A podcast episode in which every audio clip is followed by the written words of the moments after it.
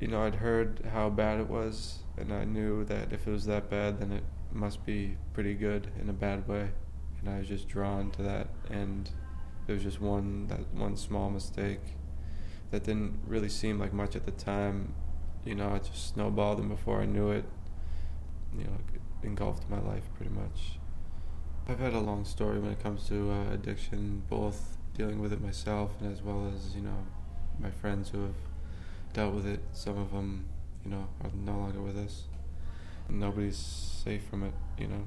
Even like the brightest, strongest person you know.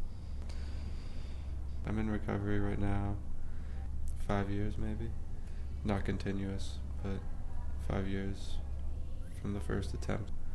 Every time you relapse, it's not like the first time you start using where it takes a while to get, you know, and really form a strong addiction you pretty much pick up right where you left off, right back to where you were, like right in the, the depths of it. It doesn't really take time to get to the bad point, and it's dangerous too. Listen to your friends and your family because you think you know what you're doing, but you know, it's so easy to lie to yourself and to trick yourself into continuing to do things and keep kicking it down the road. And the longer you do that, the harder it is. You know, the earlier you deal with it. I wish I'd dealt with it years ago. You know, I could I could have years under my belt right now, but I don't talk to people. I don't always do that, but when I do, it, you know, it's amazing how how much you know somebody else's opinion can change your own when you're you know you're always talking to yourself in your own head, convincing yourself to do this and that. You know, when you let somebody else in, you know, you really see things differently. I'm really lucky to have a good group of friends who are always, you know, keeping an eye on me and never gave up on me, even though I gave them every every reason to, you know.